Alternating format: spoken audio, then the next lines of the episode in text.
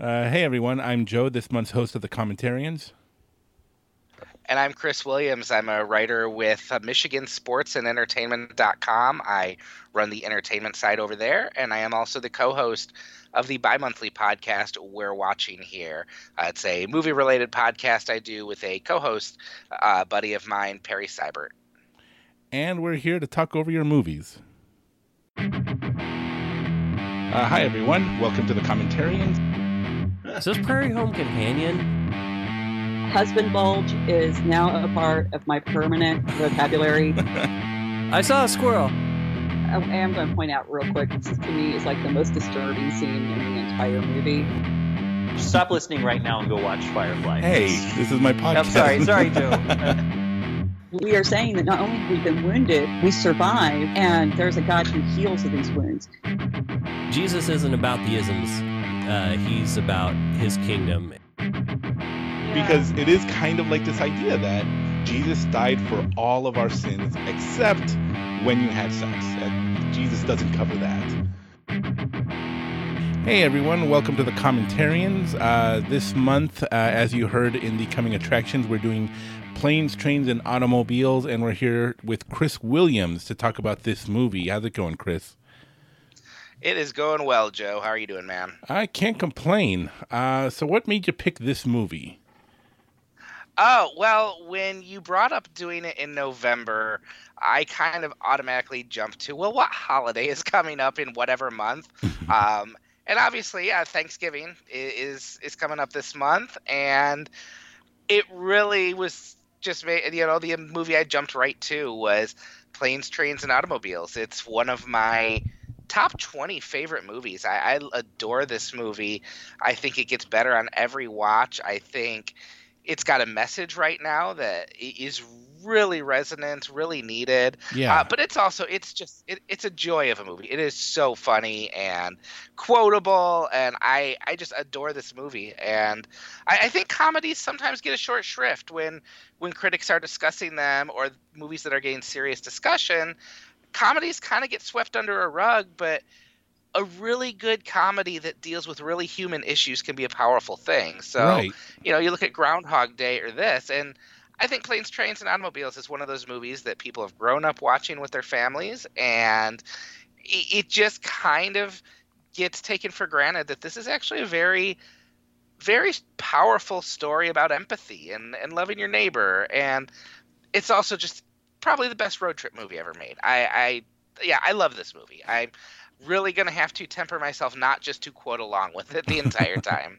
Yeah, and uh, what I love about this movie, it's two comedic greats, uh, Mhm. Steve Martin and John Candy from you know, big in the '80s and like maybe early '90s, but uh, still, uh, do, it, what's great about it is Steve Martin, and maybe we should talk about this more uh, in the movie, but um, Steve Martin, this goofy, out of control kind of character, is the straight man in this film Yeah, and that's Yeah, a he- com- totally unique for what he normally does. absolutely. At that time, it definitely was. Um, I think as he's gotten older, that kind of became the role he was in more. Uh, if you look at like Father of the Bride and things like that. Right. But I think this this was definitely a surprise for people who expected to see the wild and crazy guy. He's really playing, as we'll see, a guy who's very tightly wound, which I don't think that makes it a less funny performance. I think, as we'll probably talk about, he really finds ways to use his strengths in a different way to Yeah. uh, really just make it one of the funniest performances and probably my favorite Steve Martin performance. Probably my favorite John Candy as well. I mean, this this is a uh, like I said, it's a movie I adore. yeah. Uh, so let let's just get started. We could talk more about it because there's uh, there's quite a bit that to talk about, especially the holiday season coming up and uh, what we need to remember that this movie brings up. So, uh, as always, the way we do this is uh, we're at zeros, and we uh, we count down from three, two, one. Then we say play, and that's when you hit play, and hopefully we're all synced up together. We will describe uh, what's on the screen. Um, the first image that comes up for me is the Paramount logo. Does that come up with you? Um, if we are at 0 Mhm. Uh, the first image that comes up for me is the Paramount logo. Yes. All right, cool. So uh, that's the first image that'll come up. So uh, you need time to set back up? Are you good? Uh, nope, I have it right up on my screen whenever you're ready. All right, beautiful. So uh, we'll count it down. Three, two, one, play. Okay, we see the stars right, coming in around the mountain and Paramount. All right, cool. So, uh, yeah, this is not not many Thanksgiving uh, movies out there, and even this one isn't necessarily a, a Thanksgiving movie. Necess- like this is a great movie that you can watch year round, but it is very much a holiday movie. Hmm. I mean, I think it is very much one of the rare uh, Thanksgiving movies in that the goal of the movie is he's getting home for Thanksgiving, but I also think it really plays in this idea of, oh, you're around people who you might not always like around Yeah. the holidays. I mean, yeah, and uh, you're probably watching right now the scene in the boardroom. I just wanted to bring up I have been in so many of these meetings Yeah, yeah, we have. where, uh, where, where uh, go ahead.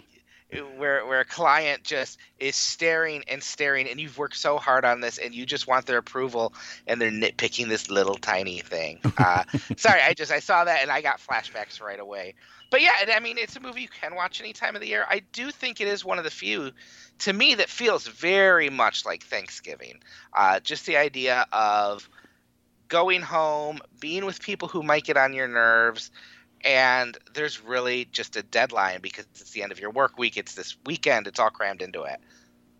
Yeah, um, because when we think about what what makes a holiday movie, it is about being around family. It is about being around friends. Sometimes getting trying to get home to them, like that's the big argument for what makes uh, Die Hard a holiday movie. It's more than it just takes place on Christmas, and it's not just a snarky answer. It's the fact that John McClane is fighting to be with his family. He flew home to be with them, and Right. and it's it's it has this whole family atmosphere to it and this is very much that. It's steve martin who is an ad man who wants to just get to the airport by six o'clock so he can catch his plane and he can come home to his family who he doesn't live with because he's working in the city. And he mm-hmm. has to get he's working in new york and he's trying to get to chicago. And yeah, which I can't imagine how difficult that that would be for a guy with a family. Oh yeah, except it doesn't seem to bother him. He's so used to it. Yeah, uh, this is this is his life, and he he loves it. And what I love is he's just so at this point he he's he's the hero in this movie you would normally have. He's the guy you're going to relate to. He's the guy who has it all together. And as you see in the movie, he's actually the jerk. When, Yeah. when, when you uh when this I mean literally Steve Martin, but Yeah. um you know he's the guy who's nearly pre- usually presented as the hero the guy who has it all together the guy who has the great job the family you just want him to get home but over the course of the movie i think you just realize how unempathetic he is and how uncomfortable he is outside of his own skin Right. whereas Dell, as we'll meet, is not that way. um, you might also be watching the uh, nice Kevin Bacon cameo right yeah. Kevin Kevin uh, Kevin Bacon just appeared as running after the cab. He's kind of racing him. Steve Martin is racing him to get to a cab. The because it's very difficult to get a cab, and this is uh, it's going to add to a nice little uh, uh, what do you call those uh, trivia's uh, moments that uh, that are going to come up later on. But uh, yeah, Kevin Bacon, his Yeah. only scene in this movie is him just ch- racing Steve Martin for the only cab available. That is actually not true, which I will bring up when we get there. Oh, all right. Uh, Kevin Kevin Bacon does show up in a different way later in this movie. Yeah, that's what I. I think we know the same bit of trivia. Oh, okay, okay, great. um, I, I love the little foreshadowing here that it's Dell's case right there, Right. uh, which took me way too long to get the first few times I saw it, but uh, I, I just love the way he's this obstacle already. Yeah. He, he's causing trouble before he even meets him, uh, and the lawyer here is just the biggest creep in the world. Yeah. Again, for those not watching, uh, a guy, a lawyer, just hails a cab, and Steve Martin is trying to bribe him to, you know, I'll pay you twenty dollars. I'll pay you. I'll give you fifty dollars for this cab, and you know, as he's distracted, uh, John Candy's character, you know, says, "Oh, look, an available cab," and he starts loading his luggage into the cab, while Steve Martin is paying somebody for that same cab, completely oblivious to what's happening. Yep, yep. And I, the thing is, I still am not quite sure what I think, if, whether how much Dell knows what's going on. Like, I, I think it's a little ambiguous. Is he a good guy, you know, who just was oblivious and getting in the cab didn't realize two guys were hassling over it, or if he, you know, took advantage of that situation and just jumped in the cab and because he's a nice guy he kind of is able to play it off Yeah, and I, I, I mean, because again, th- that that's the crazy thing about this is that I love that look, and it comes up again later on. But uh, it's this idea that this is the worst day in the world that Steve Martin is having. Yes. Eh, Like is everything goes wrong for him. Part of it though is that he just takes it the wrong way. Things that shouldn't bother him bother him, but at the same time, you know, John Candy is not he's kind of he's not a great person either at times. As nice as nice of a No. guy as he is, he is kind of a little selfish from time to time. Sure. Um, yeah, and I think I think the thing about Steve Martin's character is that also he's a guy who is just very entitled about the world. Right. It should all run on his clock, his way, because I, I think you see later too. There's this issue of I don't know if classism is the right word. It probably is. He's he carries himself as kind of better than people. He he's the intellectual. He's the guy who's worked hard. So things should go his way, and he's very uncomfortable with people who might be a little more relaxed or a little louder or um, a little more, I, I you know, a little more in line with kind of more the masses. I, I think there's a scene where later in the movie where they're on a bus and he starts singing Three Coins in a Fountain, and everyone just stares at him because, of course, that's what he would sing. He's the intelligent, cultured guy, and they're just looking at him like, "What?" And Dell is the one who can connect, with them. He sings the Flintstones. Yeah, which I'm getting ahead of myself, but No, yeah, I but mean, I I think that's go ahead. that oh that that's really i think the the conflict in this movie it's not just the usual you know the fastidious neat guy and the slob. I mean that's like the odd couple. It's very much a man who's uncomfortable in his own skin uncomfortable with other people isolates himself and then dell who is just just letting himself flow all over people Right. overbearing because he just wants to be liked. Yeah, and that because this is the thing that John that uh, Steve Martin's character isn't getting, and I should get their names, but um, Neil, what Neil doesn't understand is that okay, so he gets to the airport and his plane's delayed, and there's a storm in Chicago, so the plane can't get in, so they have to stay overnight. Uh, and again, this hasn't happened yet, but what he doesn't understand is that this isn't his problem; it's everybody's problem everybody is dealing with the same thing he's dealing with, but he doesn't care. He only cares that it affects him. And that is Yes. something that he doesn't grasp because, again, he's in his own world and he doesn't want to be bothered by anyone else. He just wants what he wants. And uh, yeah, and that's the thing is that in this situation, he's in an airport, he's in airplanes, he's in planes, he's in automobiles. He is with other people and he just doesn't let himself like break down his, the walls that you know and allow other people in Yeah, and I mean it's the way he carries himself with everyone. Like this moment here where he's dealing with the uh, stewardess, Mhm. uh, the flight attendant, and he's very much I have my ticket and I am supposed to be where I am supposed to be, and you just need to put me where I am. And everyone else is just kind, you know, the, the joke is that you know just sit anywhere to the person who's nice to her, but he is Mhm. still carrying himself as a jerk, just right really it's i'm supposed to get what's coming to me i'm supposed to get what's paid for the world is supposed to cater to me. Yeah, and he might uh, he might have a reason, and of course, the only seat available is next to uh, Dale. And yes, the uh, Dell, Dell, Dell. Sorry, the thing about that is that Dell might be innocent in taking the cab. You know, Dell apologizes. He he claims he didn't know that you know the cab was already taken, but he ends up sitting next to him. So Dell, you know, Dell's the talker. He's a talkative guy. What makes him a bad person necessarily, other than the fact that you know he inconvenienced uh, Steve, you know uh, Neil. He's a nice guy. He's he a, he's and a sweet his kid. problem is- So yeah, yeah, he just his problem is he doesn't know his boundaries. right. Like when uh when he's apologizing to, to Neil about getting in the uh, cab, he he just he can't take the hint that Neil doesn't want to talk. He's like, "Oh, let me make it up to you. Uh, I'll buy you a drink. Oh, I'll buy you a coke. Oh, I'll buy you a hot dog." and uh, as they're sitting on the plane, and he's like, "Oh yeah, no, read your article. I don't want to be that blabbermouth who stops." like he's just he doesn't have an off switch and. John Candy plays this role so good. He's because he he finds that line where it's annoying, but because we're not on that plane, it's also very ingratiating. Like Right. we like Dell. Like it's a very likable, annoying.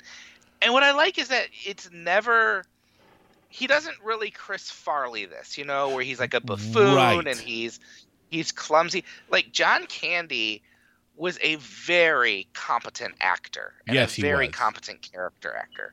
And uh, I, I really dislike it when people bring up, well, Chris Farley was like the next John Candy. I'm like, no, they had two really different skill sets Uh, Yeah. and uh, John Candy created characters. Yeah, you're you're just people say that because they're both like overweight guys, and that's not fair. Right. I mean, Yeah, and the joke John Candy never made his weight his joke the joke. right. Like there wasn't a lot of fatty falls down with him. He created actual characters, and I think in here there are really ch- scenes where the movie could have easily gone for a cheap gag or moved on, and they really dig into the humanity, uh, which I, I, it just creates this really lovable but real character. I mean, they they are two. Neil and Dell are both people who they have they have shading to them. They have some flaws, but they also have things where we're like, oh, I can see myself in that. Right. Um, I, I- think there was a year, about a year or two ago, I was watching this on Thanksgiving with my wife, and I really had a twinge where I realized, oh, I, I think I have a lot of Neil in me. like, just just the way I get easily frustrated and aggravated with other people, and how I am so I, I can just have this slow burn with other people, um, which Steve Martin just plays so well. Yeah. Um, he- yeah, I, I just I love also the way they just kind of like the universe just keeps bringing them together throughout the movie. Yeah. and, but again, it's not like we we keep saying it's not like Dell has doesn't have his flaws. He takes off his shoes and his socks on the plane. That is Oh, yeah, the, yeah. the worst human being imaginable does that. And I think oh a few months ago there was uh, that uh, what's his name uh, Andy Richter from the Conan O'Brien show. Ta- Yeah. like took a picture of a guy on a plane who took off his shoes and socks and put them up like on the uh, against the wall so that everyone can see them on the on the plane and of course everyone's disgusted by that dell as nice of a guy he as he is as helpful as he tr- as he tries to be can also be really you know intrusive and doesn't think about how this might affect other people and again the worst kind of person to end up uh, partnered up with uh, with neil Absolutely, Uh, because Neil just wants to be left alone. Just wants, and Dell doesn't want to be left alone at all. He he wants other people, and he Neil is not comfortable in his skin at all, and Dell is way too comfortable in his skin. right And I love the way they just they play off each other. Um, yeah, it, it's just I, I- just I love watching these two together. Yeah. Um, and, and I also love how there's you know it really really always comes back to two. Neil doesn't quite know what he's going to do from time to time. He knows there is this order of things are supposed of the way things are supposed to go. I'm supposed to get a rental car. I'm supposed to get a ticket. I'm supposed to get this.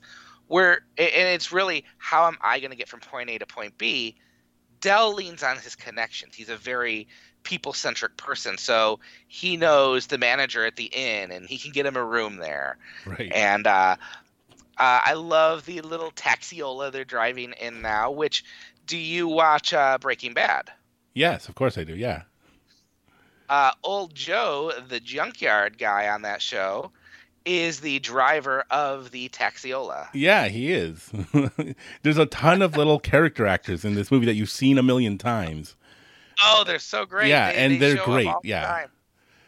Yeah, and, But, but, uh, right, uh, but but that's the thing is that John Candy, uh, Dell's character, get Dell, he can roll with the punches. Whatever situation he's in, that's just where I'm at right now, and I'm going to enjoy it while I'm here. And again, Neil does not is not that guy, and yeah, and like, which is again, which is kind of strange because it helps out Neil a lot more often than it, you know, hurts him. yeah, yeah. Um, I, I also think too. I, I like. I have the uh, closed captioning on during this, and you just see too. Neil is the kind of more cynical. I don't trust people. I don't like being in this cab with Doobie behind the wheel. He's he's trying to scam us by taking the long way, and Dell's just, oh no, he's proud of his town. He wants to show it off, and he's very trusting of people, and it, it's just really this great back and forth. I, I love the way John Hughes creates these characters and just finds ways for them to get on each other's nerves and bounce off each other.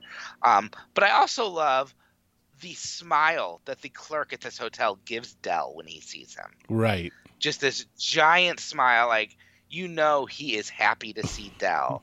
and Neil just has this kind of forced, thin smile on his face, which just shows how comfortable, like the la- the difference in comfort between the two of them talking to people.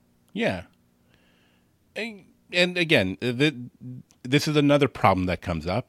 Hey, I got us a room. Great. Wow. Uh, I could have been sleeping on the floor of the airport, you know, but Dell got me a room. Uh, he because he knows this guy, and then it turns out, oh, there's only one bed. Uh, so that's Yeah. not the best situation, but he got them a room, and Dell isn't happy about it either. But that's the No, situation no. we're in. So what are we gonna do?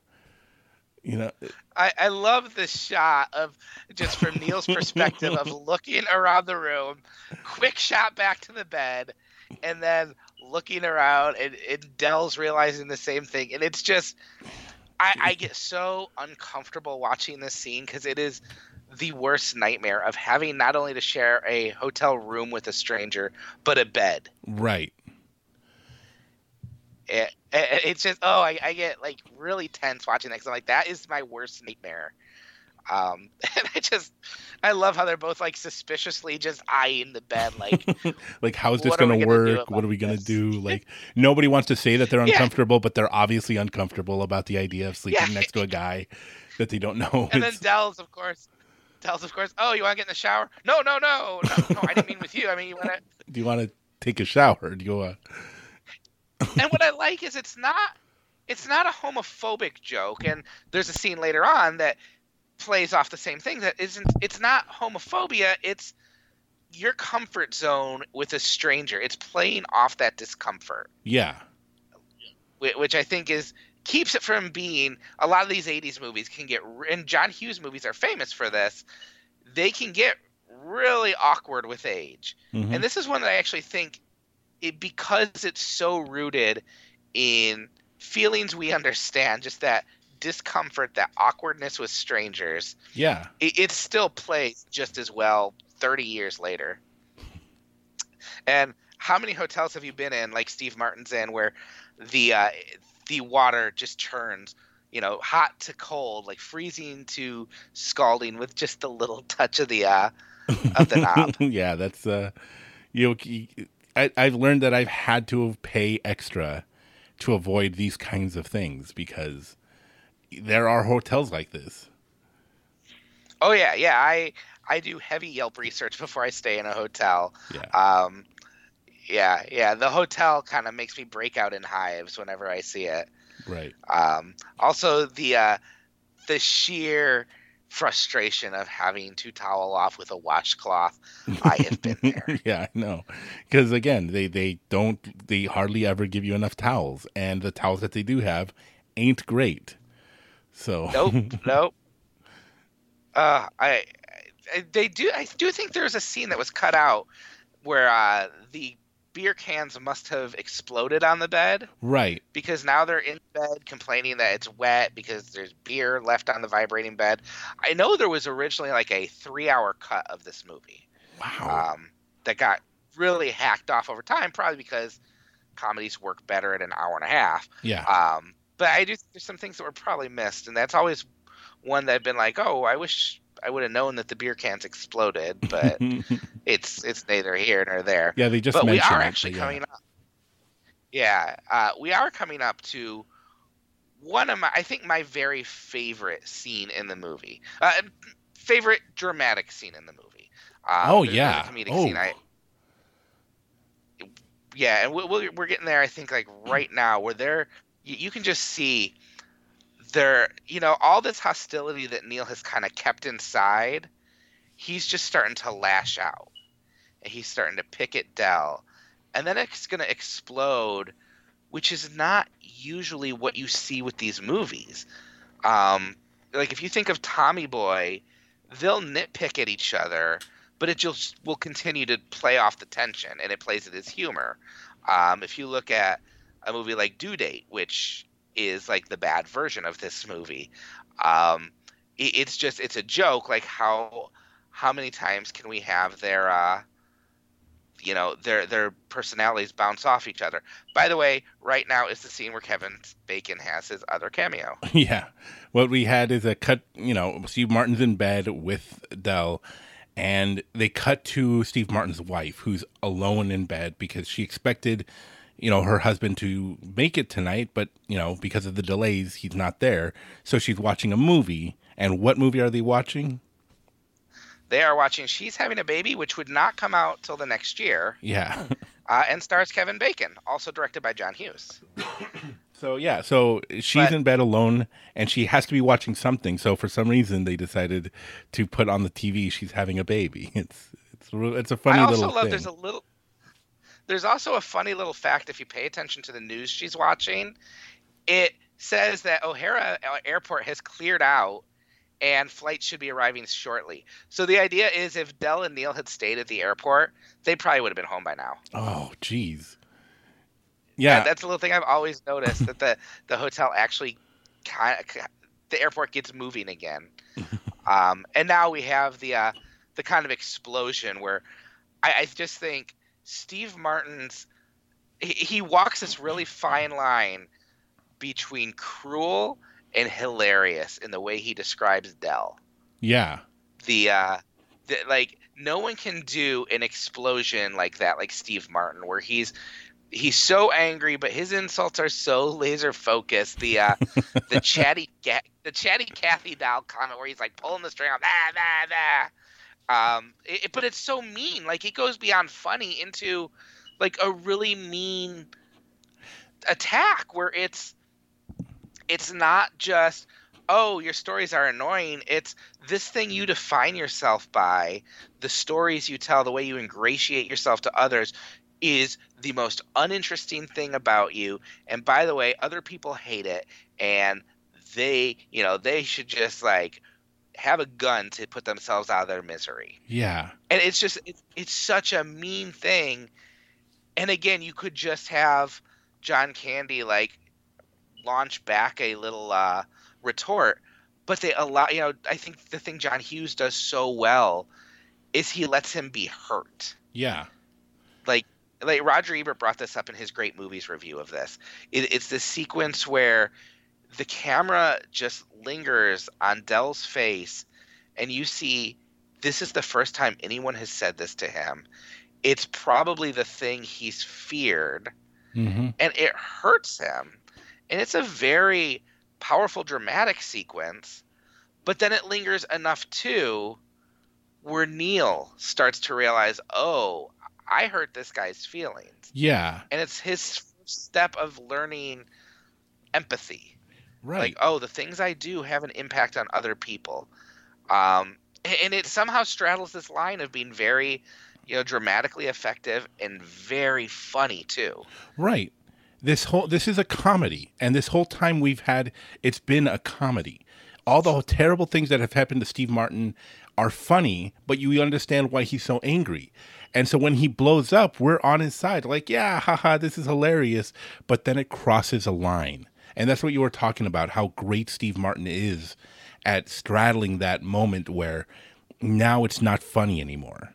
Now it's really Mm-hmm. hurtful. And we sat through it and we see Yeah, like it's yeah it's it co- it goes from being funny to now it's now we're not laughing anymore and he it's just and he's truly cruel and we see like you said john candy now we see that on his face and he doesn't react in uh you know like you said it, it, you just explained it perfectly he all he does is he's hurt and all he can do is just explain why he's not a terrible person hmm and Yeah, Ugh. yeah, and it's something that I think John Hughes does so well. It's why he is really why why his movies still kind of resonate.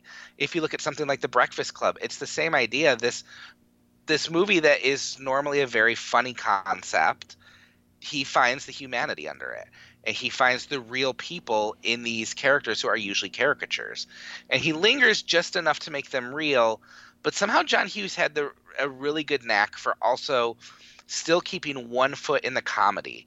Like Oh, where yeah. Neil is just he Neil sees what he's done, he realizes he's uh he's hurt Dell's feelings, he kind of glances over at the bed and then you just see this shot of Dell like looking over his shoulder like oh, oh does he feel bad? And he just like kind of gets back to bed and I, it just oh it's it's so well played. Right. And and then it leads into just a, a really funny moment in a few moments but uh i i just I, I love that. It's this first moment of neil kind of saying hey i was a bit of a jerk. I'm just gonna make things right.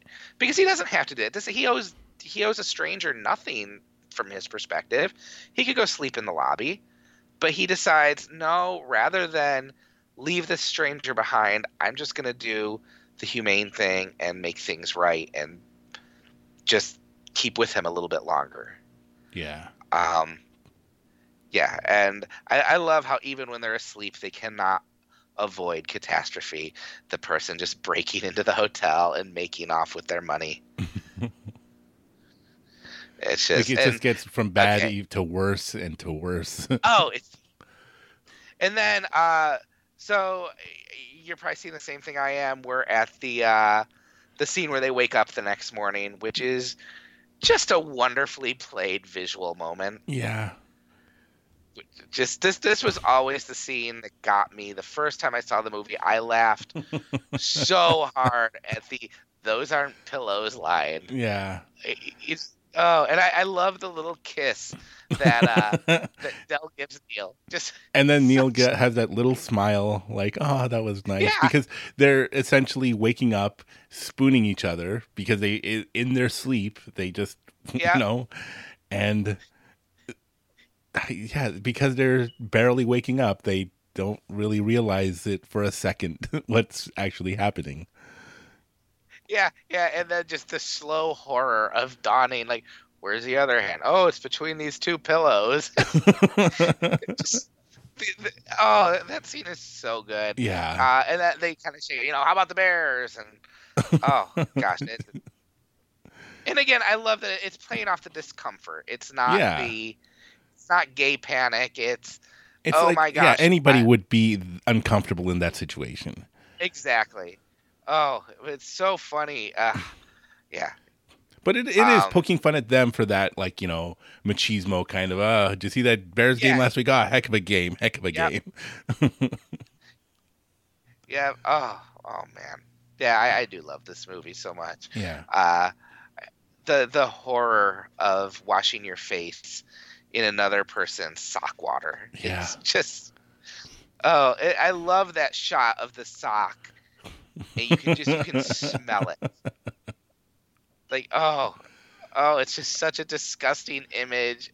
He grabs the only towel he I- sees, and it turns out it's Yep, it's, it, it's giant underwear and oh and that shot, that just that freeze frame almost of Steve Martin holding the giant underwear with his disgusting his disgusted look on his face. It's such a great shot. I, I love, yeah, Steve Martin is such a great physical performer. And I love like The Jerk and, and movies like that. But what I love the most is when he's just this tightly wound person hmm who uh you he he, starts to he- he just starts to have this slow burn or these little explosions that he plays so well that are funnier because of how tightly wound he is the rest of the movie. Yeah. Um, also, I love the way he uh, he has the line reading of "Oh, you think so?" when they're robbed. yeah. uh, I, I I use I use that line reading quite a bit when uh, when someone says something that's very obvious, I'm like "You think so?" Uh, we haven't mentioned yet Dell's profession either. yeah, that's true. It, which is a strange profession to have, but he he seems to be good at it. He sells shower curtain rings, which I don't even know if in the '80s that was a that was a profession. But uh, the thing is, is of course Dell would sell shower curtain rings. It it just seems so fitting for him. Yeah. Like I don't know anyone who sells shower curtain rings. I don't think anyone in real life does. But if anyone did, they would be Dell. That's that's the image you think of. Wi- Again, and the first time we see him on the plane, he whips open that wallet of different, you know, shapes and colors of shower curtain rings. It's yeah, Uh-huh. it's hilarious that he has that mu- that many with him. And yeah, Yeah, how often do you even think of your shower curtain rings? Like I don't know that we've ever replaced them since we moved in our house. Right. And yeah, because they come with the shower curtain, don't they? I mean, it's and I guess if you want to be specific, like if you have a particular style in mind for your bathroom, a certain decor, then yeah, it's you would I guess you would want different kinds of shower curtain rings, but yeah, enough for Yeah, this one yeah, guy to I- facilitate, you know, selling all these different kinds. it's just a weird specific career. I i, I just i really love that. Um i also love just the the way that john candy just delivers the line where he's like well i don't have any uh any credit cards. I do have a uh card to chalmers. It's a it's a men in tall tall and large men's shop and uh doesn't help us now but they have a great selection just one of those line readings john candy can do so well Yeah. um, oh, and here we get to another one of my favorite cameos too. Uh, Mr. Dylan Baker will be there in a second. Yeah, the truck driver. Or Yep, the pickup yep, truck driver. uh, I'm pretty sure his wife does. It, oh yeah, he drives. His wife has to do everything else though. yeah. He is so disgusting. I love the way, the way, just the look on his face, just that, that angry. I don't even know if it's angry. It's just this. I'm here. Yeah, this tough I'm guy kind much of. about it. Yeah. Yeah. But uh, then he makes his wife get out and carry the thing, and oh man, I, I love and I love the way he says every line too. Like, people train come out of Stubbville. You know, when my, my when her first baby came out, came out sideways. She didn't scream or nothing. Just such a great line reading, and I love that you can just see again Neil holding back his contempt, holding back his discomfort, and Dell's even a little sketchy, but he can still find a way to just be buddies with this guy and find a really pleasing tone with him. And he just he somehow still finds a way to roll with this, even though they're going to be in a car Right. with this guy for probably an hour or two. Yeah, again, just as uncomfortable. He's just as uncomfortable as Neil, but uh, yeah, Yep. still. And again, you know, here we have uh, the guy's wife with the two kids also with him. Why he would bring all, all ev like his whole family and two shotguns? It looks like in the back. Two shotguns. Yeah. you know, to drive two guys to uh, the next airport. Is it or the train station?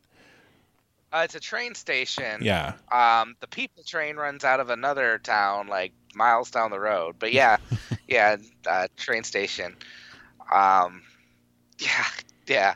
And it just, I love the dog here. I, I jump out of my seat the first time I saw this uh, when they the dog comes out. Yeah. I don't think we're quite there yet. I, I'm remembering all these things that happen before they even happen because I've seen this movie so many times. I have this movie like memorized. Yeah. Um, just oh, the just it, the way the dog just nips at him, and it, it's just really like the trip from hell. Yeah. Like again, uh, whatever can go wrong does go wrong, and they just both have to get through it together. And, and which Yeah. again is another thing that went wrong because they would rather like at least Neil would rather just go it alone. Yeah, they'd rather he'd rather go through it alone, and but the thing is, is Dell wouldn't. He'd rather have someone there. Yeah. and so I, I like I, I like that, but I also like that there's no way Neil could have could get home without Dell anyway, like you've been saying. Yeah. Like Dell kind of knows, okay, we're gonna do this. I know there's a train station here. Neil just knows what he's planned. He knows he needs a plane at a certain time out of a certain place, but he doesn't really have the street smarts. He, you know, he can't really navigate the world outside of his plan. Yeah, and actually, the reason that they are able to do all this is because Dell has been on the road this whole time, and he just gotten he's gotten to know enough people to help him get by, to help him to the next place, because he mm-hmm. talks to so many people. You know, Neil doesn't do that; he just flies. He flies from point A to point B. He doesn't talk to anybody, so he doesn't know anybody and yeah, Yeah. and that's and that's the problem that you know again and you you're right he could have stayed if you know he could have been in a hotel somewhere he would have been stuck in new york base essentially still as opposed to on the road back getting back home Right. Um, I, and I, I like too how you start to get these hints of like when they're when they think they're not going to see each other on the train again, and Neil Neil's friendly. He's like, you know, the ticket's a gift. Thank you for all your help. I, I it's been weird. I appreciate it. I'm gonna go. You know, very politely kind of setting the thing. I'm gonna go sit by myself on this train, and you just kind of see you start to get that hint that Dell is kind of sad to be saying goodbye. He's he's losing what he thinks might be a friend. yeah Wi- And and you begin to see how much this is starting to mean to him. But I think you also start to see Neil. He's letting his guard down. He's he's already grown a bit. He's he's saying goodbye. He's he's acknowledging his gratitude, but he's still in that thing. He just wants to be by himself, get home, see his family. yeah dell offered And, uh, he's like hey you know you if you want we can get a beer in the in the dining car he's like nope i'd rather just be by myself thanks though but you know Yeah, and and I think and this play comes into play much later in the movie. You see Neil still he's learning to be more empathetic, but he's still not read like able to read another person yet.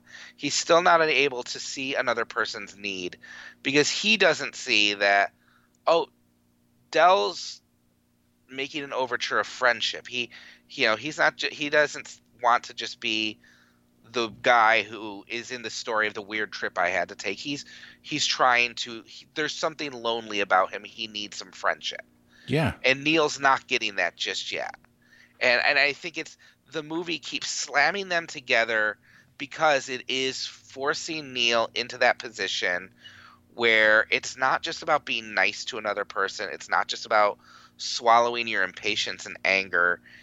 It is about learning to look at another person and see their need and want to help them. And I do love that shot of them walking across the field and Dell's dragging his suitcase and Neil goes up and grabs it. yeah. Because I think that just, you can see these little moments of growth in the character that I think John Hughes seeds through really well, where you begin to see Neil's barriers start to come down. And it really is playing into that holiday movie trope of his heart is starting to grow three sizes that day, you know? and um, we mentioned this before. Uh, you know, what a great actor uh, John Candy is.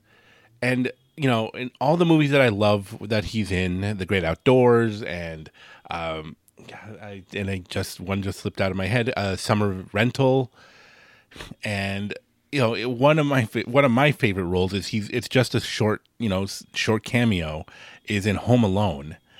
John Candy oh, yeah, is the probably the best part of Home Alone, where he helps uh, you know Kevin's mom get home by you know driving her in their truck basically uh, back home and just the stories he tells and how he talks to Kevin's mom. He's great in that. And the thing of it is, is that yes, they're all John Candy, but they're all different kinds of John Candy. You know, they're all sure. different characters. They're all different people. And this guy, he's a salesman. He you can tell in how he smokes his cigarette, how he talks, how he relates to people is much different than the dad in Summer Rental or the guy in you know the, the Great Outdoors. He is different in all of these characters, but he's the same funny, upbeat, you know, silly guy. But they're all different people. Yeah, and I don't think anyone used John Candy better than John Hughes. Like they were in, they did several movies together. Um, John Hughes, I did he direct Uncle Buck? I know he produced. I think he directed it. Um, I'm going to yeah. actually check that real quick. But um, you know, I, I think John. yes, John Hughes directed Uncle Buck, and, which was really kind of their first collaboration. To no, I'm wow, I got that really wrong. Uncle Buck came later. Uh, oh. Came after Planes, Trains, and Automobiles. Wow, I did not expect that. Um, but I still think it. No one knew how to use him like John Hughes. He was able to see exactly how John Candy could be a physical comedian and a character comedian, but he also knew that there had to be a full character under that. Yeah. So Uncle Buck is a really garish, you know, unappealing character who also really wants to do right by the kids. Yeah. Um his his Home Alone character is very much uh you know he's he's kind of like Dell. He pushes himself. He wants to help, um, but he's actually very helpful in that movie. Um, and he's not quite as obnoxious, but still plays off his. Oh, I'm gonna just you know foist my polka on you. Yeah, um, and again, he's, not he's a good guy either in that movie. There's those little hints of he's not with his family for a reason you know, because he'd he'd rather pursue this polka career, but he's still a likable guy. He's still a likable guy, and John Candy has even the ability to make those horrible stories sound very funny or understandable. like when he talks in Home Alone about leaving his son at the funeral parlor. yeah, it, it's just that little line. That, Oh, he, you know, he was fine. Two or three weeks, started talking again, and uh, like I, I miss John Candy. I yeah, I really am convinced that had John Candy not died so young because um, he was only 43 when he died. Uh, I think he would have an Emmy or an Oscar by now. Yeah.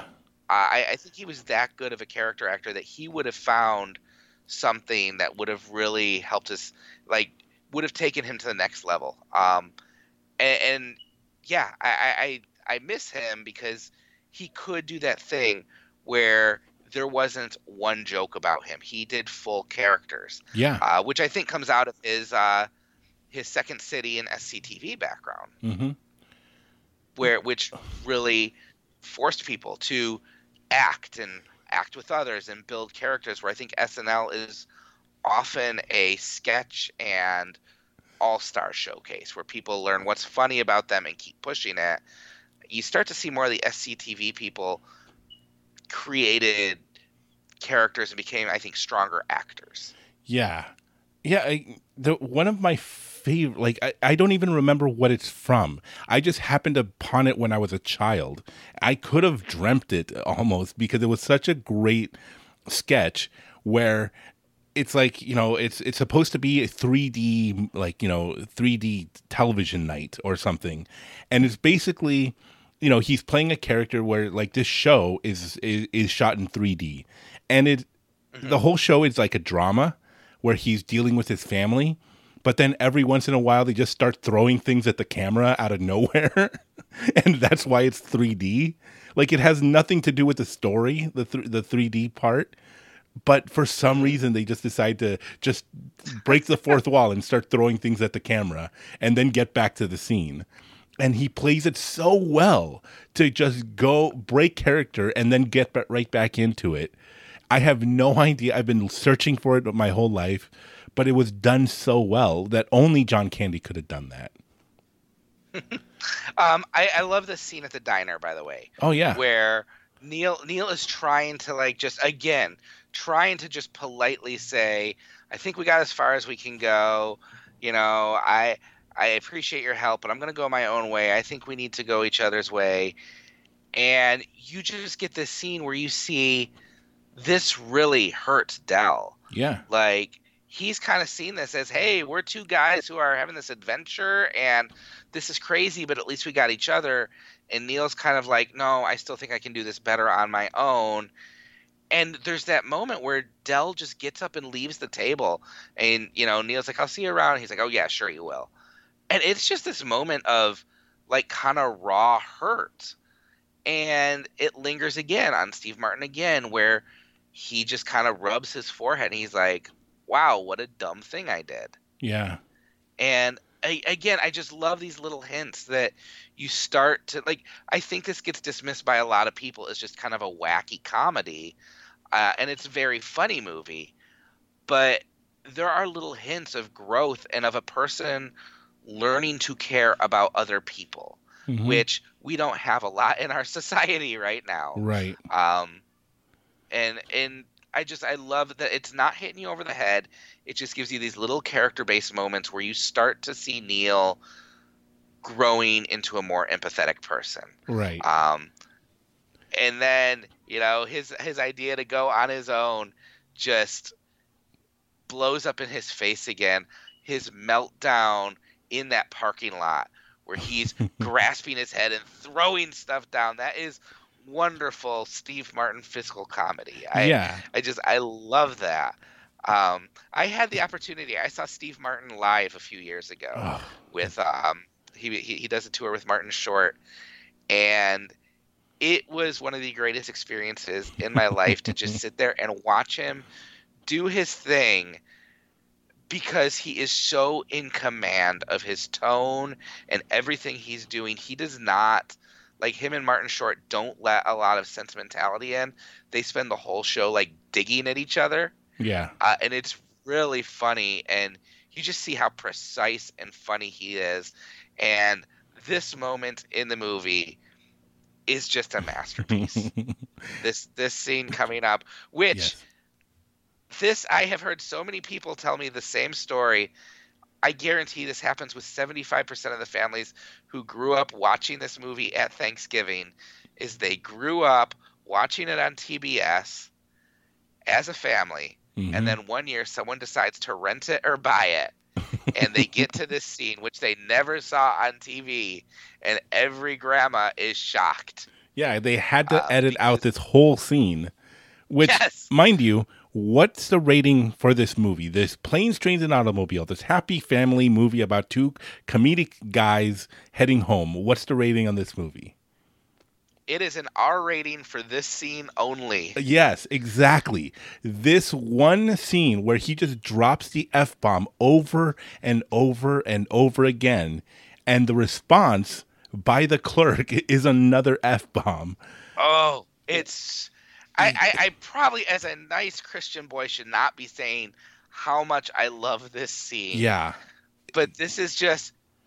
This, this is Steve Martin just channeling his anger and his frustration and getting a masterpiece of profanity here.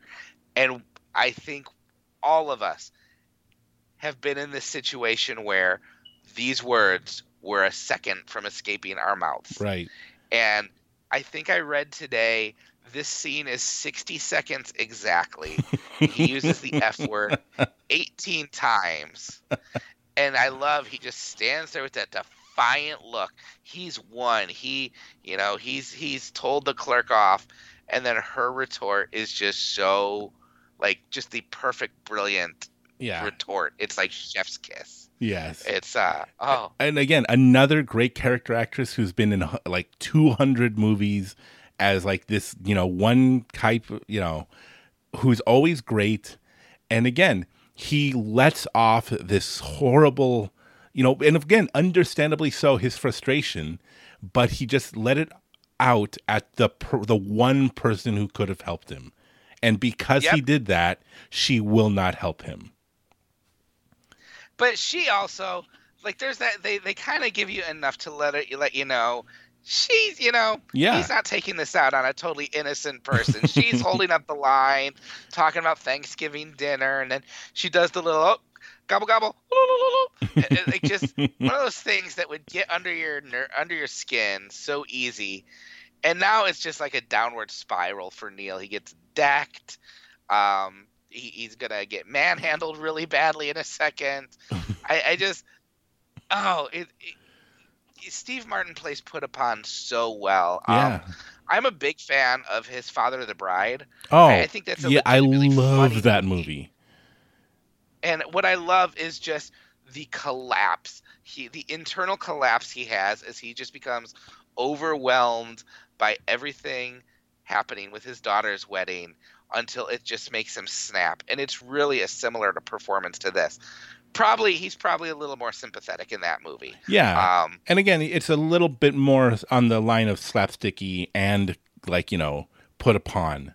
He he uh, he right he walks that tightrope really well yes, yes. in that one. Um, this the design of the car they are in right now is uh, another John Hughes throwback. The color and design of it is a throwback to the family truckster from National Lampoon's Vacation, which Oh, was written by. John Hughes. Nice. Um, I also, it's really an immature gag, but the voice Steve Martin uses Oh, after right. he's been grabbed. oh, it makes me laugh every time. He's like- it- just that high pitch. It, it's more nasally than high pitched, which is what I think makes it really funny. yeah. Is it's not just the, you know, I, I sucked in some helium. It's just this nasally pained voice, which uh, and then they keep it going for a few seconds, which is really funny. Yeah. Um, and of course, things have worked out well for Dell, who's, you know, just gone with the flow. You know, like like a twig on the shoulders of a mighty stream, which Dell's philosophy, and I love that. But now it's like the formula is going to start shifting a bit, and we're going to get to Dell starting to bring on some of these catastrophes himself. yeah. Uh, this bit with the uh, this bit with the car seat is really. I mean, Steve Martin does it too later. A really great bit of physical comedy too.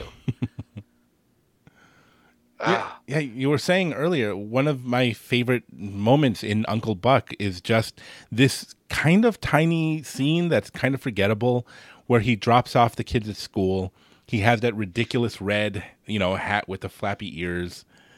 And, Mhm. you know, just the the the way he acts with this teenager who is so enraged by him just because of he's an adult and she's cooler, you know, she's too cool to deal with him. And just the line readings in that scene alone, where, you know, she says, Aren't like, I don't even remember what she asked him, but he says, she says something like, Has anybody told you how annoying you are? And he just stops for a moment and thinks, and it just says, No. and it's just such a mm. funny line delivery. And she leaves, and then he talks to the children in the back seat. He's like, like you know, like you know, they tell her, "Oh, she really hates you," and he's like, "Do you think it's the hat?" You know, a lot of people hate me just because of the hat. Again, just such a great line read. And again, th- oh, it's th- it's just this throwaway moment, but I love that moment so much because just because of how he acts in it. Yeah, yeah. I mean, John Candy could own a movie. He he, you know, he was a star, but there were also few things as pleasurable as watching him just show up in a cameo scene in a movie. And like you brought up uh, Home Alone, but I also think of he has a bit part in Little Shop of Horrors that is really funny uh, as a DJ. Oh, he yeah. has a bit part in uh, he's in the Blues Brothers. And he, he's really great in the blues. He cracks me up. Uh, he has a scene where his car, his cop car, gets launched into a truck, and he kind of just calls the other people. He's just so amused. He's like, "Hey, uh, we're in a truck," and uh, I, I just I, I love his line readings. He's such a fun fun actor to work. Yeah, and again, a, sh- a short And, scene uh, in uh, Family Vacation, or Yes. what is in in vacation? Uh, what is it's National Lampoon's Vacation? vacation. Um, and he has the great line where he's like, "I had a bad experience on this ride, Clark. I threw up." and it, it- he could sell those lines. I, gosh, I loved John Candy. Yeah, Um, almost, uh, almost as much as I like Steve Martin, who just again he internalizes all this, all this shtick that made him so famous. Because I remember being really surprised. All for a while, all I knew him from was this and Father the Bride and things like that, where he was more of an uptight guy. And I remember at one point, my aunt told me, "Oh yeah, back when I was younger, Steve Martin was kind of like the uh, the Jim Carrey of that day." and I was shocked. I'm like, really? So of course that led me back to um, the Jerk and uh, a lot of things he had in the '80s, but his stand-up as well, where he's and his uh, you know the guest star appearances on SNL, where he is just this you know kind of loose-limbed, sticky guy.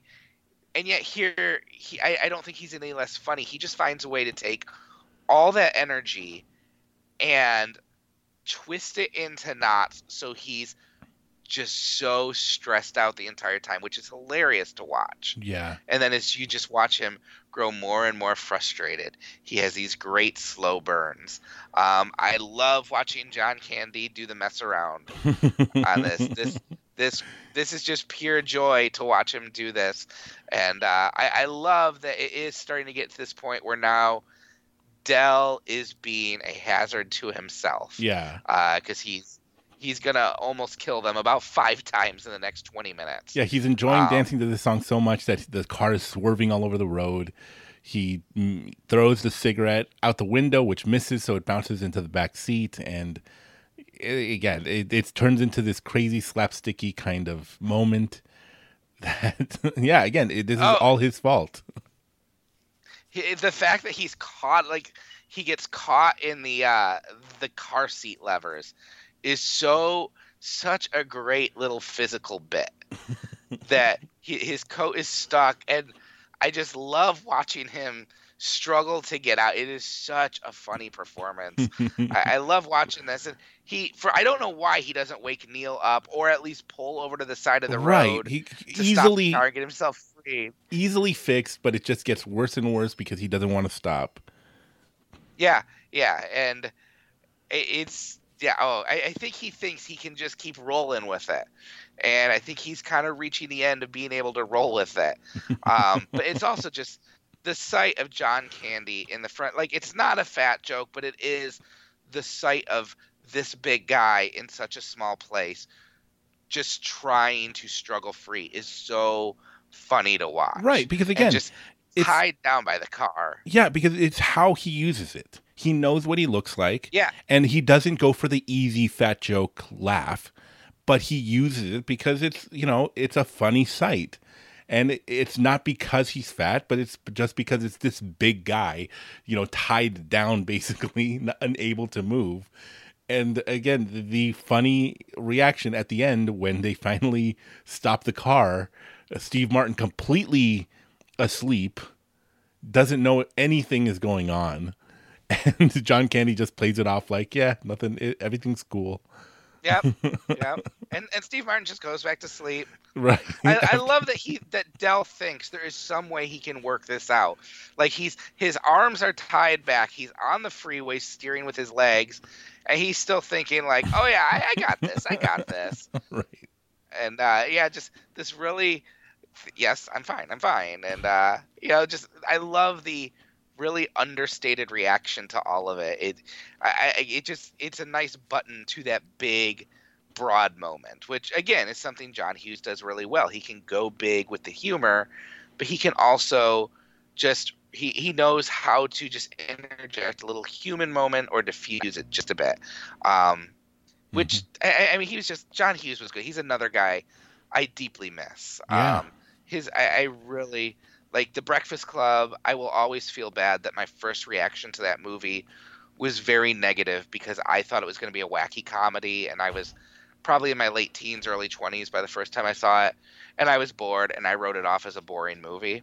Yeah. And over the years, I've just seen how insightful and human it is, um, and, and I really like that. I love Vacation. I think that is a really just a classic satire. Right. Uh, Ferris Bueller's Day Off. I John Hughes is a guy again. I, I wish he would have lived longer and kept making movies. Um, I like to see what he would have done. Um, I also just love the line where the people are yelling, "You're going the wrong way," and John Candy. How would they know where we're going? Uh, Yeah, driving on the wrong side of the road, but they don't understand what they're actually being told. Because they're both driving basically in the same direction, just on opposite sides Yeah. of the road, and they don't realize it, and it's it's hilarious. Yep. Well, and then he starts like mocking them, like, "Oh, you're drunk," you know, and he's make, making the drinking gesture. And he can't even see the semi trucks coming, which, oh, it, I mean, it's such a broad gag, but it's so funny. Right. Again, Um, because of how they play it. Yep, yep, and I love the way Steve Martin kind of just plays the slow horror of realizing what's happening, and that it's too late to stop it. And you just get this great moment of them going between the cars, and the little bits here that he doesn't really do anywhere else in the movie. But he he starts playing with the imagery and having them both be skeletons, and then John Candy's the devil. I, it- it's it's a cartoonish moment, but it makes me laugh really hard. Yeah, it's done really, really well. As we were talking before, oh, and again, this moment that you often miss, uh, Steve Martin has his fingers like you know, Yeah, he's they're, stuck they're to the- indented into the dashboard. yeah, and there's little indent indentations from his fingers because they were stuck in there. If you, and uh, we were talking about Steve Martin earlier, if you haven't read it, read Born Standing Up. It is a fantastic book. yeah, his autobiography is so good. Uh, because he, and, and especially if you're a fan of stand up because he talks about why he doesn't do stand up anymore or why he didn't why he quit doing it what his intention was when he was doing his his great crazy arena bits he was making fun of the whole you know idea of stand up and how he quit because of second show friday which now that i'm a huge comedy nerd. I understand what these little you know industry terms are for uh, for comics. Second show Friday is basically you know when you perform on Friday, you have a, a show a performance, and then you have another one later on. By the time these are people after people get out of work. They're tired, so they go out to drink and they get drunk. And by the time the second performance on Friday comes on, you get the worst audiences. And it's so bad that it made Steve Martin not want to do comedy anymore. And again, just the, those little stories are so great. Uh, I, I yeah, I love I love that book. Well, I love that Steve Martin has reinvented himself so many times. Yeah. So he went from stand up to a movie career. He's an accomplished playwright and novelist. Mhm. He, he even his shows with Martin Short, I wouldn't call it stand up. It's very much the two of them doing a performance together, but he makes sure he takes time to do his bluegrass through it, which is fantastic. Yeah, uh, if you have never heard his bluegrass albums, and he's a genius about painting. Like he's a he's an art scholar. He he loves to collect paintings and talk about paintings. Um, but then he can also still do the really funny bits like that slow burn where they both realize the car is on fire. right. Um, but yeah, I've heard I've heard people say Steve Martin has said he doesn't really want to do movies anymore. Like I think his famous line is they're like, when did you realize you were done with movies? And he's like, eh, probably about the time they realized they were done with me. And Yeah. he's just kind of moved on to the next thing. And and I like that. Um, I, I can't really think of the last movie I saw Steve Martin in now that I think about it. Um, and but he moved on when he was ready. And um, I hope I see him in movies again or a TV show or something. But I'm just, you know, he never got too old. He never got Yeah. played out, which I appreciate. Yeah. Um, He is Yeah. he is a genius. I don't know if they've ever taken his IQ, but he learned to, he taught himself to play banjo by playing bluegrass records just slowing down the speed and he just figured out okay so if i strum this if i put my finger here and i strum this will it make the same sound no it won't so let me try something else and he just figured it out and if you see him play the banjo it's incredible Yep.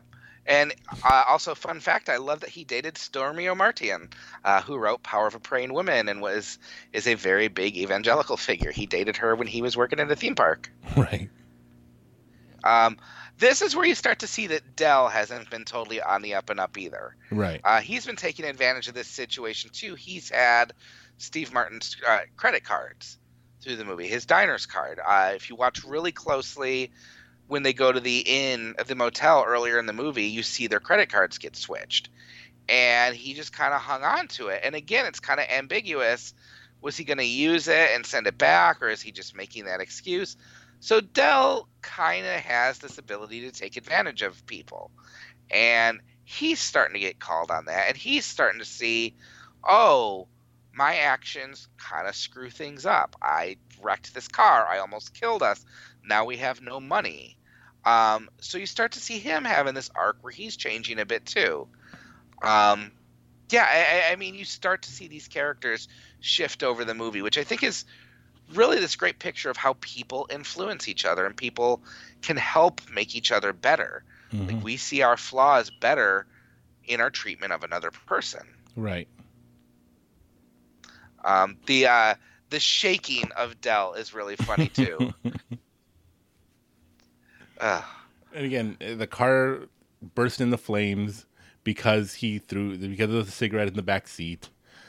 You know, I, that idea that he, you know, yeah, he stole. He basically stole, uh, you know, Neil's card and used it without yep, letting him and know, lied about it. and lied about it, and yeah, and so now they drove to this motel, and. and Steve Martin punched him in the stomach, and he just said, that's how Houdini "That's how died." Houdini died." Yep. like Um, that's all he has to say. Oh, and that car is just such a piece of work. right, it, it- the Um, car is but- but melted, but, it's still driving. Yep. And you're starting to see where Dell can't just get himself out of situations anymore. right. Like he's not going to be able to talk his way into a room. Uh, fun fact: the clerk in this scene would go on to play the lawyer in Jurassic Park. oh, Um, for years, I Oh, thought that yeah. was David Strathairn. Um, but it is the lawyer from Jurassic Park. I looked it up today. Um, so yeah, you just see these people pop up throughout the movie. Uh, I, I, love how he's just trying to gently explain uh, these these aren't credit cards, and it just I can't imagine the horror of being back at that time before the internet, before ATMs, before anything like that, where you are hundreds of miles from home with 42 bucks to your name. yeah, Like this is a movie that almost you couldn't make today because a cell phone or the internet would get them out of their predicament really easy. Um, but it's it, I mean it's really fun to look back and say, well, 30 years ago, getting from point A to point B was going to be a lot harder. hmm Um, also, kids, that is a watch. People Yeah, used to use those to uh, to tell you what time it was. Is that that great uh, George Carlin bit where like you ever look at your watch and then you put it down and you and you still don't know what time it is, so you look again and you put it down and you still don't know what time it is, and so you look for a third time and somebody asks you what time is it, and you say I don't know. like that's something that's happened to me a bunch of times with my watch where I just look, I look at the time, I put it down, and I instantly forget. I haven't worn a watch in years, but I probably did the same thing over and over. Uh, I, I like how he tries to sell him the Casio, which was again for kids a very cheap brand of watch back in the day. right. I don't even know if Casio is still in business. Now I think about it. Yeah. I, I just love there's a. I'm going to have to say goodnight. There's um. Uh, I, I Go ahead. Oh well, uh, something that we missed that uh, it didn't work for him this time is he made a ton of money back at the diner at the at the train station or at the bus station by selling all his uh, his uh, his shower curtain rings, and you kind of see Yes, it's as played earrings. for right as earrings. It's played for comedy, but it shows he's actually good at his job. He, Oh, yeah. He's a Yeah, good he's very- salesman because he's a good talker. Yes, he's good with people. Yeah. um, which is something Neil can't be. Um, you watch him in that scene where Neil's at work and they're you know looking for the guy to finish up his appraisal. It's very quiet. He's you know it's very much an atmosphere where he just has to sit there and be quiet and hope people likes the work. Um, Dell is in a career where you know his likability is really key to his success. Um, getting people to buy shower curtain rings, which again is a once in a lifetime purchase. uh, and this is where you start to first get the hint to like really get the big hint that something's kind of really off with Dell. Mm-hmm. Uh, where he's talking to his wife in the car, like, and you start to realize this guy's a lot lonelier than we might have given him credit for because he's such a jovial, nice person. You can't see all the time that that is kind of masking his loneliness or a result of his loneliness. It's him reaching out to people. Yeah. And I like again that Neil he he can't just stay mad at him. He has to check out you know he has to see how he's doing. He feels compelled to invite him into the room. Um, he's starting to just see kindness is a good thing and you know the situations we're in may suck. The people we're with may aggravate us, but we have you know our empathy is what makes us human and gives us a little bit of peace. And he's starting to make peace with the fact that yeah, I'm I'm kind of here along with this guy, and we're responsible for each other. Yeah. that car.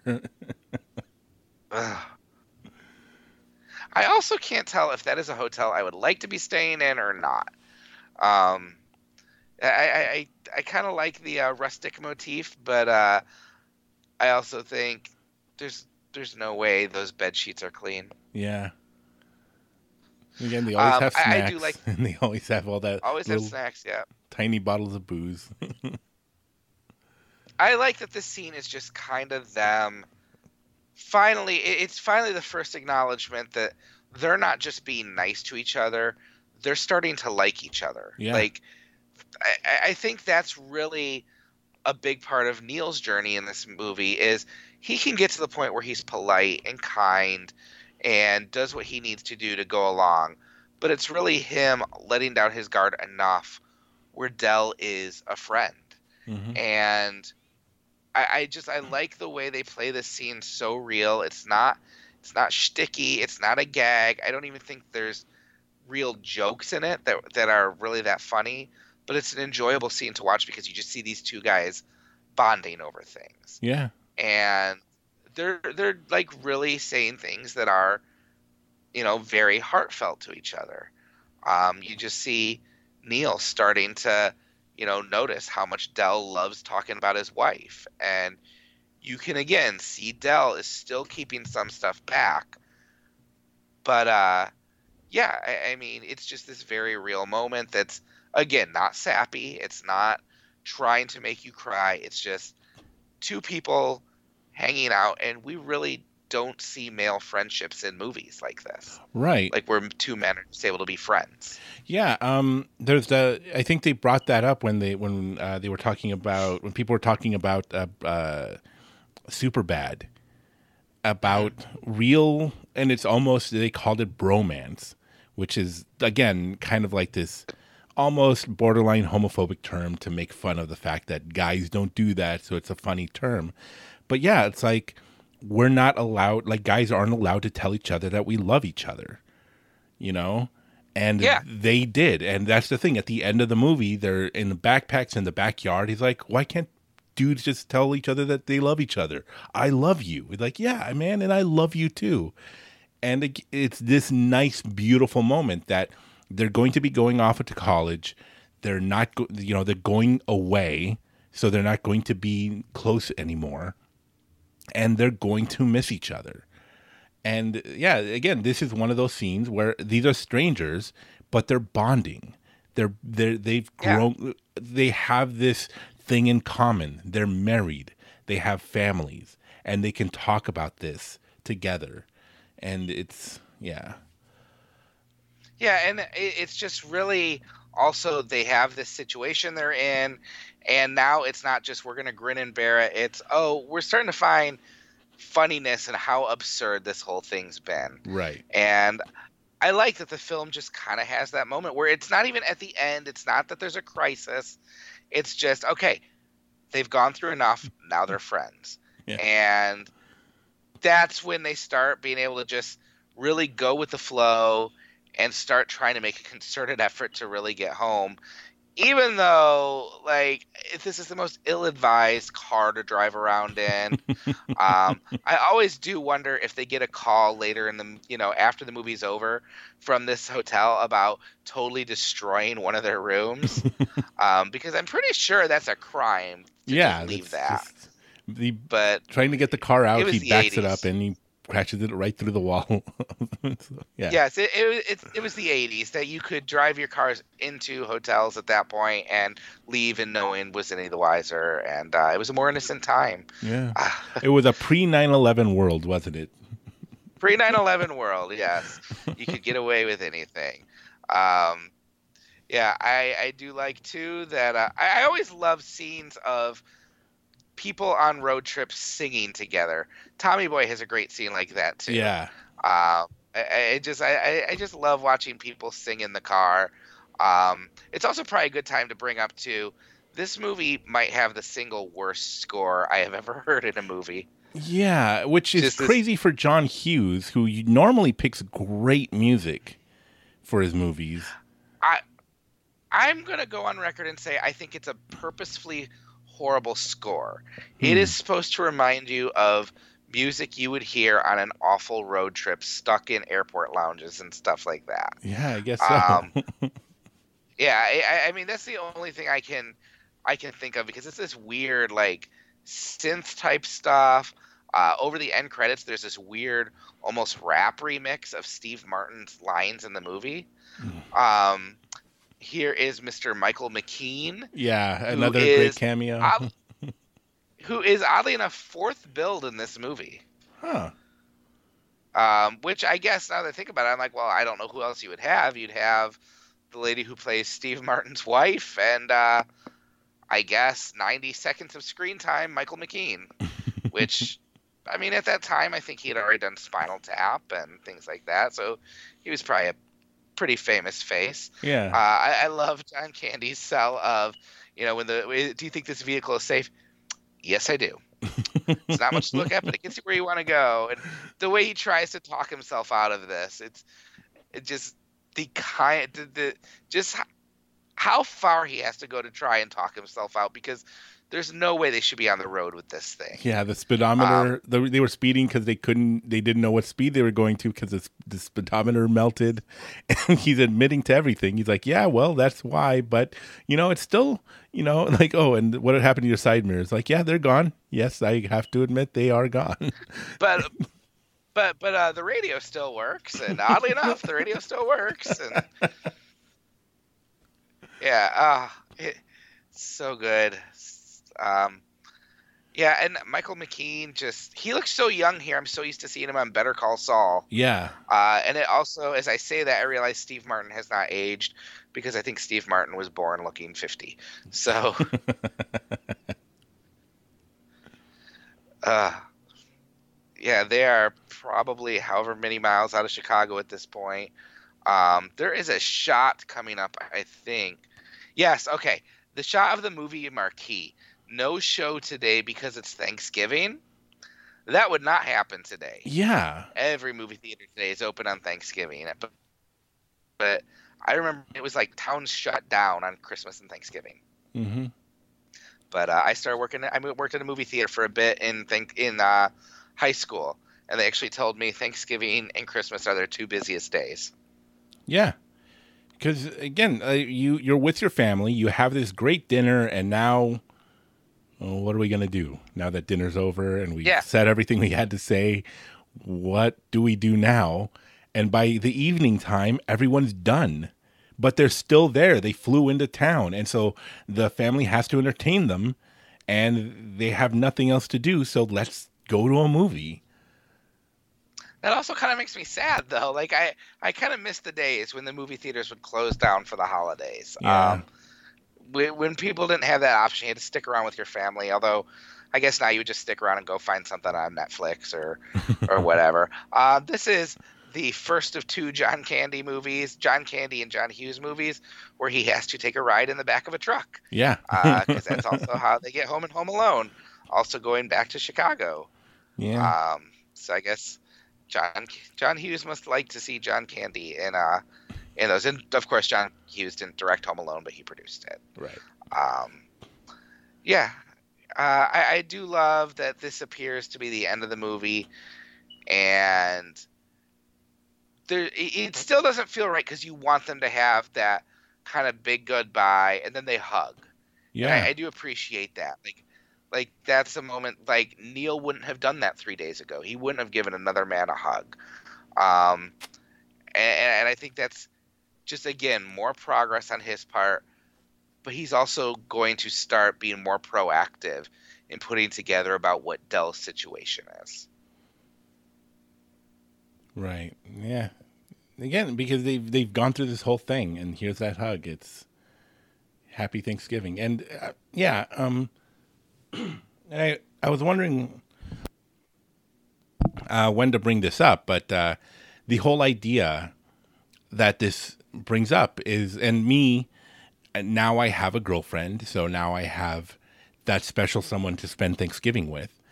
And it's kind of a thing that's been talked about in Christian circles because there's such a problem with singleness in the church that on the holidays, people should, you know, look out for their single friends. You know, talk to them, invite them over, let them make sure that they have somebody to have the holidays with because the holidays are really difficult for single people. Considering Oh, I remember those days. yeah, everybody has somebody to be with, have has a loved one to spend the holidays with, except for single people. And it's a painful time to not have a significant other.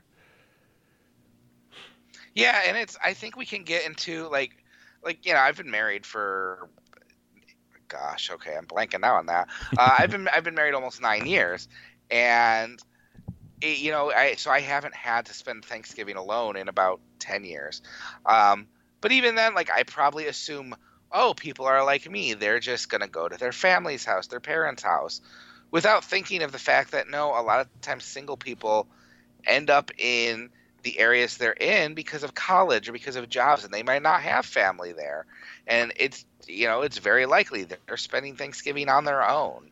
Um, and I, I do think the church i remember being very frustrated as a single person that church seemed to be a very hard place when it should be the least hard place. Yeah.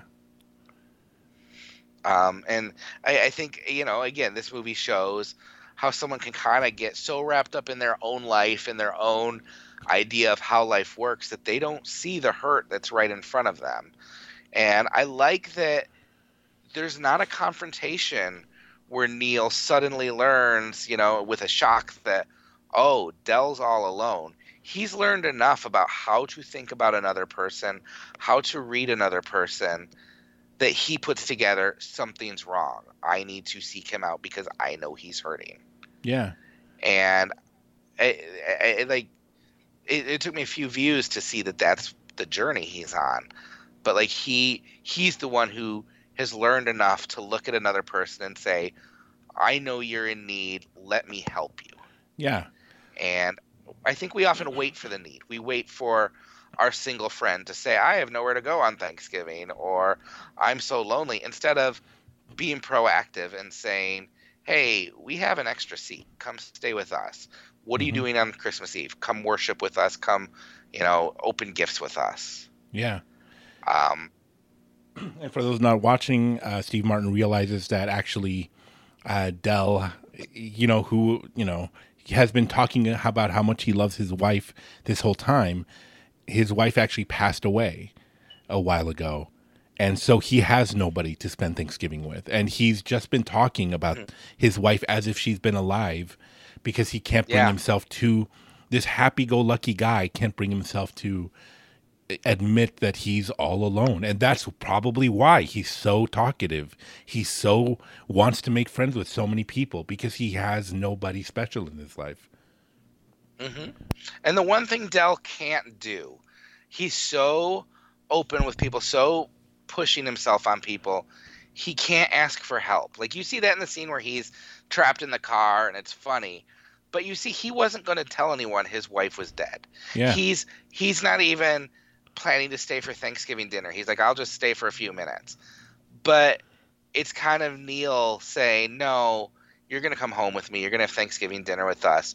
You're not going to be alone." And I like that he's the one taking the initiative in that. yeah Um, it does, from a film critic standpoint, it always kind of bothers me that the movie ends with uh, Neil getting home and this extended scene of them home and him seeing his wife. When I think the movie's final shot should have just been Neil and Dell walking down the street together. Like, I feel like the last shot of the movie should have been the two of them. Instead, it's a weird little freeze frame on John Candy that we'll get. yeah Um, and also, I, I I don't know. Maybe I'm just taking for granted um, how how it felt in the '80s to not be able to call someone right away. But his wife is so like like afraid that he was eaten by wolves or something. She is like t- just distraught. Uh, which I just thought was funny. It's like he's been gone for three days and he's checked in. Um, I, I just, I just think that's funny. Um, Yeah, um, yeah. The the whole idea, this whole being alone on uh, on the holidays, I realized what kind of town I lived in when I I know I live in L.A., I live in Hollywood, and I know that people come from all over the country to this place to make it. But I didn't. I made that realization several years ago when being Hispanic, we celebrate Christmas on Christmas Eve. And so Christmas Day is more of a relaxed day.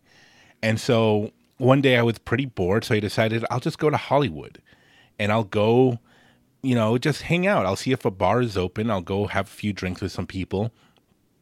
And Hollywood was empty. This packed, this this town that is filled with bumper to bumper traffic. The sidewalks are packed with people was completely empty because that's when everyone goes home for Christmas everyone from eh, that who lives in LA is from somewhere else because they came here to discover their dreams and so they all went home. The thing of it is is that many people can't afford to go home. So a lot of people who are just newly arrived, who are baristas, who write closed captioning, you know, uh, words for, you know, the closed captioning for movies or TV shows, they they can't afford to go home or their family can't afford to send them home to buy them a ticket home so they have to stay. And so in that sadness they go out and they try to hit up a bar. And the few bars that are open they all go there and it creates this amazingly happy family atmosphere for all of these people who have the same story who are experiencing the same thing and have the same dream when they get here, a town where people normally don't talk to one another, they're bonding together in these beautiful moments in this bar where even the bartenders are part of this group of people that have someone to spend the holidays with other people that have no one else. And it's such this amazing time in Hollywood to experience the holidays, a town that goes completely empty except for these people who are left behind. And, you know, it just gives Christmas this whole new kind of, uh, it, it, it, it opened me up to this whole new group of people that I didn't, that I always knew were there, but didn't realize this part of it. That's fascinating because yeah, in the suburbs, because I live, you know, I, I live about 30 miles outside Detroit in the suburbs, and you don't you don't realize all the time how alone people are because in the suburbs it's a lot of families going to houses, and so you know you drive down the streets outside our house and you have houses lined with cars, and you don't think about the fact that there are college kids, you know, 20 miles away who couldn't get home and they're sitting in their dorm, or that guy you know at church who you know you've been trying to hook him up with your friend because he's he's single and lonely and he's probably having christmas by himself but you didn't really think of it. Um, that that's really a, a, good point because i think you know and it's a i think a key theme in this movie. We can really get wrapped up in ourselves and our perspective of life that we don't stop to think about the person right in front of us. And they're not always going to tell us that need and we have to be able to learn to let down our guard a lot and see see that need and address it. Mm-hmm. So yeah, I think it's good. Good thoughts. Yeah. All right. Well, that's the end of the movie. Any other thoughts that you wanted to add to this? Because again, this comedy, I, this goofy slapstick comedy, where that actually has a lot of heart and a lot to say about loneliness and family and growing together with strangers. It's yeah, I, I, don't have any more to say. Um, except that I, I mean, this is gonna sound probably a little saccharine and stuff, but it's a movie. You know, it's a Thanksgiving movie. It's a movie I'm thankful for. Yeah. Um, I, I think there are movies that can take big dramatic swings to try and say, "Hey, care about other people, be a good person," and you can feel the medicine being crammed down your throat. I think the movies that are able to say the most about humanity and our responsibility towards each other and becoming a better person are often comedies um, because they're able to, you know, they make you laugh, and when you laugh, your guard is down, and then they can kind of sneak that growth in there. Um, this is a movie that's a lot like Groundhog Day to me in that I grew up watching it thinking it was a funny movie, movie I really liked with a good lead performance as I've gotten older and I've rewatched the movie repeatedly, I've just seen how uh, how it's just a good movie. It's it's a movie that is a good because it's about something positive, something we need in this world. So, yeah, I'm very thankful for it. Um, I am also just seeing that there's a post-credit scene that I have never seen. You've never seen this? I have never seen this post-credit scene. Well, then, wow. happy Thanksgiving then. yeah, yeah, and he has his little Thanksgiving dinner. That's pretty great. I did not know that exists. That's fantastic. All right. Well, so, yeah. Happy to experience that with you there. yeah. That, wow, that was a little Thanksgiving gift. All right. Well, thank you for joining us. This is great. Happy Thanksgiving thanks happy thanksgiving to you and uh, happy holiday season and yeah yeah enjoy it enjoy the season. Thank you for having me on because it gave me an excuse to watch this movie again and i do love to watch this movie. Yeah. All right so everyone out there thank you guys for joining us. Happy thanksgiving for you guys. Hope you have a great holiday season. And until next time uh, we'll see you at the balcony or at the movies. I, I don't know how to end these. Goodbye everyone You've been listening to the Commentarians Podcast, a Raven Creek Social Club production. Don't forget to follow us on Facebook, Twitter, and Instagram. If you like what you heard, please leave us a review on iTunes. If you'd like to support our show, visit our Patreon page at patreon.com slash thecommentarians. Thank you for listening, and until next time, remember, movies are a reflection of our lives and of other people's lives, and we get to experience them together. Come back to the movies with us. We love sharing them with you.